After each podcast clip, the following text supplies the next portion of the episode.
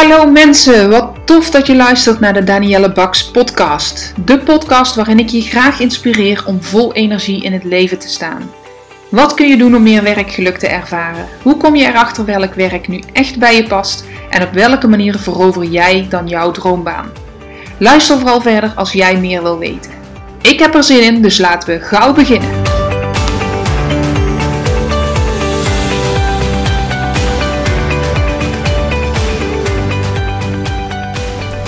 In deze podcast ga ik je helderheid geven hoe je erachter kan komen waarom je huidige baan niet zo goed bij je past en welke baan wel bij je zou passen.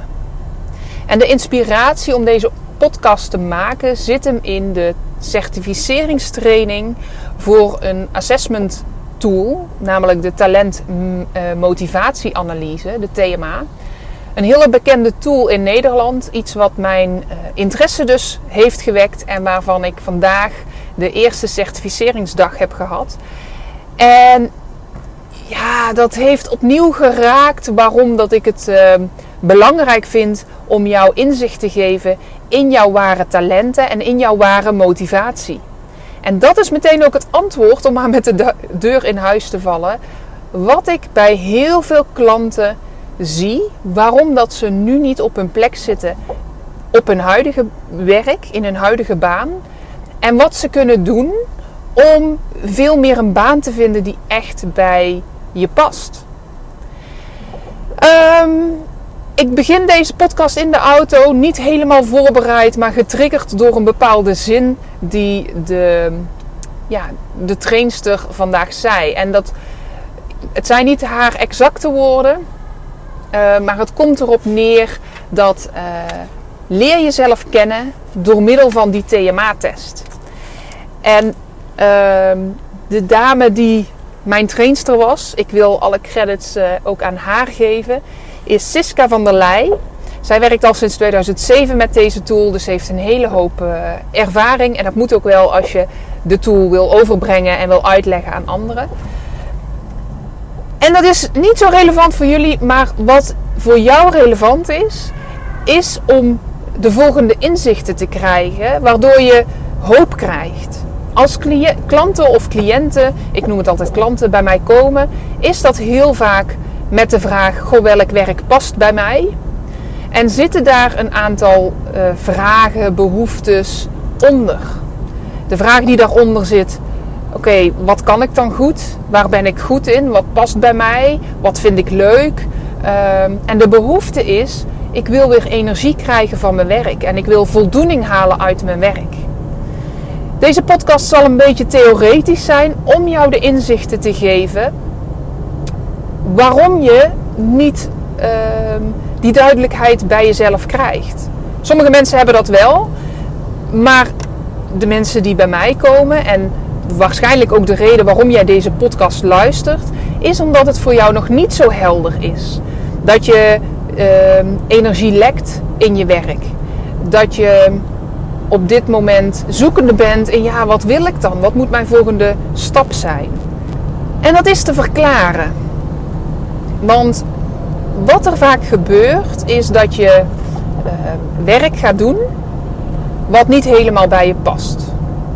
Je gaat werk doen omdat dat nou eenmaal een uh, praktische keuze is. Hè? De opleiding of de, uh, de studie die je hebt gekozen is of vanuit je ouders ingegeven, of je wist het niet, dus je hebt maar iets gepakt waar veel werk in te krijgen is.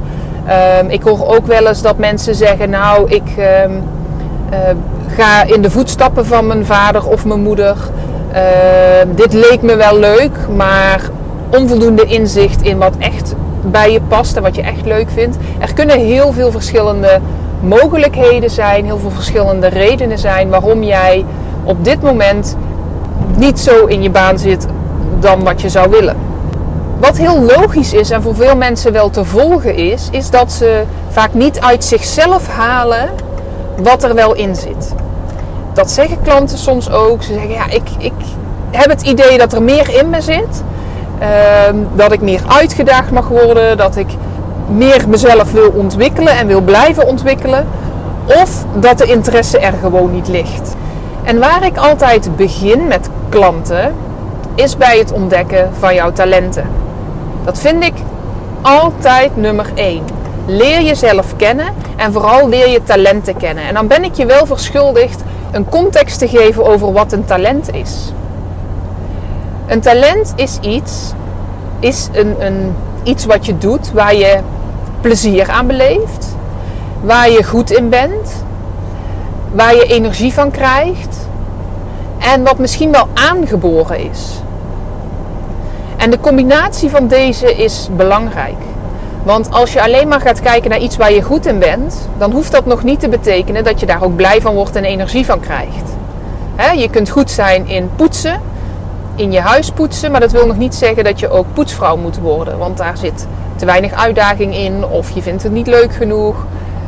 Dus dat is geen talent. Een talent is iets waar je intern gemotiveerd van raakt, waar je behoefte ligt, waar je motivatie ligt, waar je drijfveer ligt om daarmee bezig te zijn. En dan is het wel afhankelijk van een bepaalde factoren of dat het talent ook ontwikkeld is. Maar van nature is een talent iets wat bij jou hoort. En de TMA maakt voor jou inzichtelijk wat jouw talenten zijn. Ze hoeven nog niet tot uiting te komen, maar dat heeft dus te maken met die factoren die daar uh, versterkend of uh, ja, verslappend is een raar woord, maar neutraliserend in uh, zijn. En één hele belangrijke, en dat is waarschijnlijk de reden waarom dat jouw huidige baan niet bij je past, is de omgevingsfactor. De factor omgeving. En dan bedoel ik de opvoeding die je hebt gehad. De plek waar je bent geboren. De mensen met wie je omgaat en hoe die in elkaar zitten. De mentaliteit. Zo, zo zou je het ook kunnen noemen. Dus je omgeving, ook waar je werkt, dus niet alleen vanuit je opvoeding, maar ook waar je werkt, is heel bepalend wat jij aan uh, gedrag laat zien. Maar gedrag is iets anders dan jouw voorkeur. Jouw voorkeursgedrag is iets anders dan het gedrag wat je laat zien. Laat die maar eens even binnenkomen. Het gedrag wat jij laat zien is beïnvloed, wordt beïnvloed in meer of mindere mate door de omgeving en ook wel door jouw competenties. Dus door wil je iets wel leren? Kan je iets wel leren? Dat willen niet zozeer, maar kan je iets wel leren? Heb je de aanleg om iets te leren? Als de omgeving niet steunend is en je competenties, je aanleg is niet steunend, dan wordt het heel lastig. Dan laat je ander gedrag zien dan waar jij in essentie toe gedreven wordt. En ik zal het op verschillende manieren proberen helder te krijgen door het op verschillende manieren uit te leggen. Als jij geen rekening zou hoeven houden met jouw omgeving, en dat is een utopie, want je leeft nou eenmaal in een bepaalde omgeving.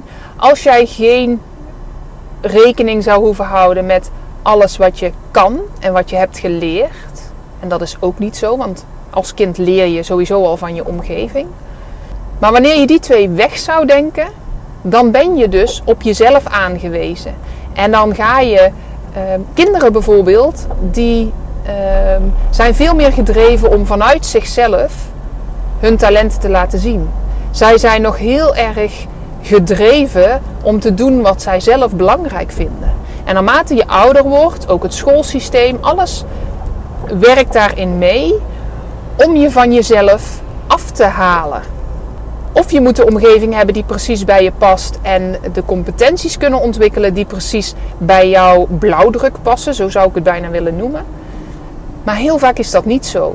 En leven wij in een samenleving waar eh, toch geneigd wordt om maar normaal te doen, dan doe je al gek genoeg.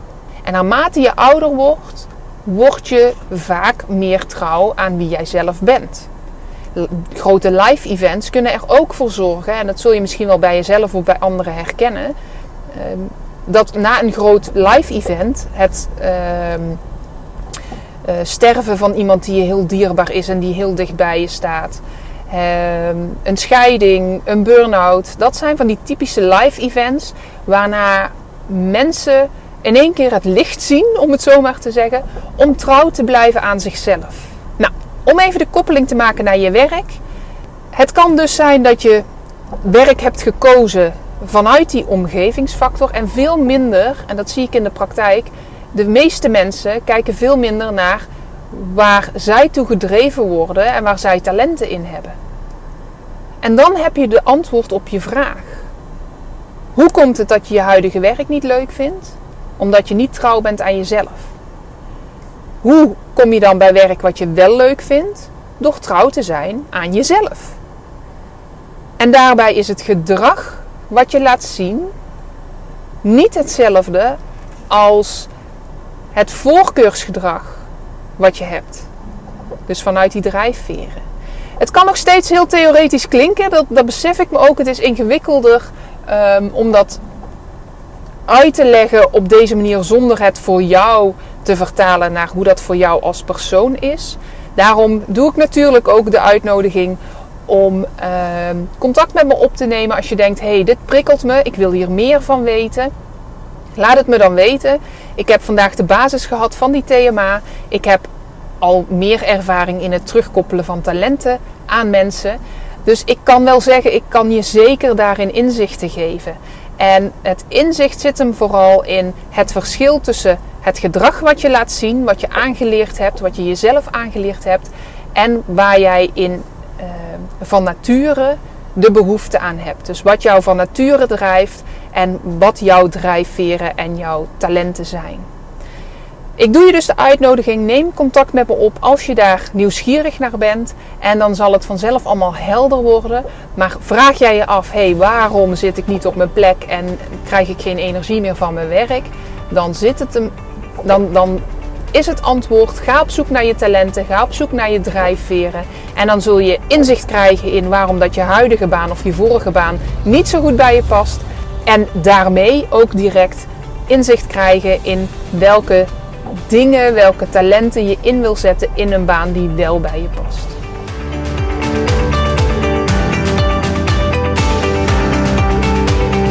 Mensen, dankjewel voor het luisteren naar mijn podcast. Mocht je deze aflevering interessant hebben gevonden, maak dan even een screenshot en tag me op Instagram Stories. Ik vind het ontzettend leuk om te zien wie er luistert en door te delen inspireer jij ook anderen.